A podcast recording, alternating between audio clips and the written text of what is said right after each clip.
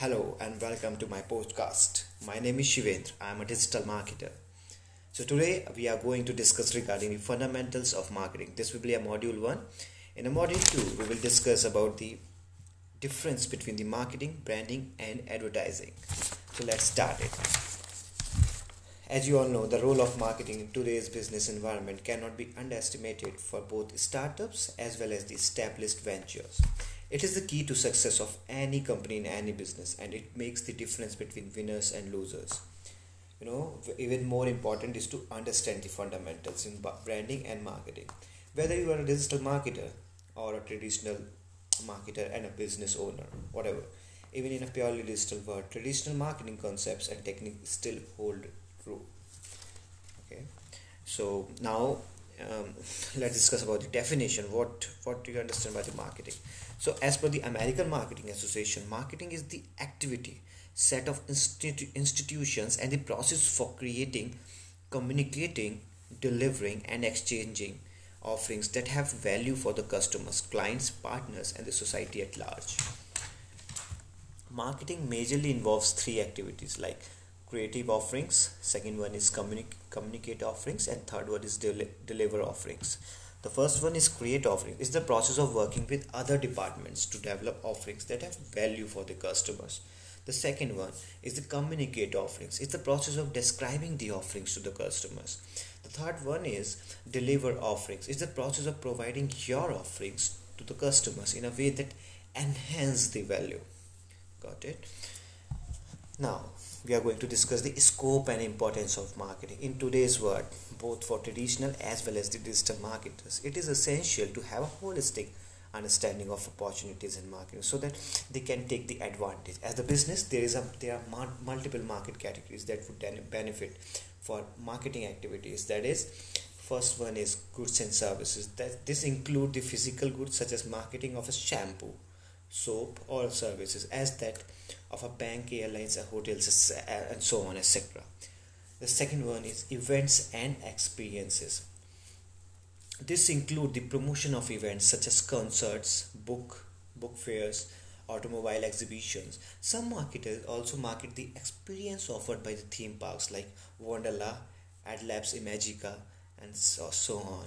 The third point is, uh, which came, came into the picture when it comes to the scope and the importance the people's organization and places. This includes the promotion of persons such as Narendra Modi, organizations such as Amity University, and places such as India, Australia that use the taglines Incredible India and, for example, that Incredible India, and there's nothing like Australia respectively to attract more visitors. Ideas and benefits is the fourth point. This includes the promotion of ideas and benefits such as do not drink, and drive and anti-smoking ads. You identified the objectives of the marketing as the following. First one is marketing helps define the purpose of an organization. This can be done by researching about the customers so that you can identify their needs and preferences. The second one marketing helps create awareness for its products and services. This these are we are talking about the importance of the marketing so marketing helps create awareness for its products and services. This is especially crucial for a brand that launched a product in the market and wants to gain the attention of its customers. The third point is the marketing can help zero in on a convenient place for its customers to access its products. The fourth point marketing helps establish reputation and a brand image.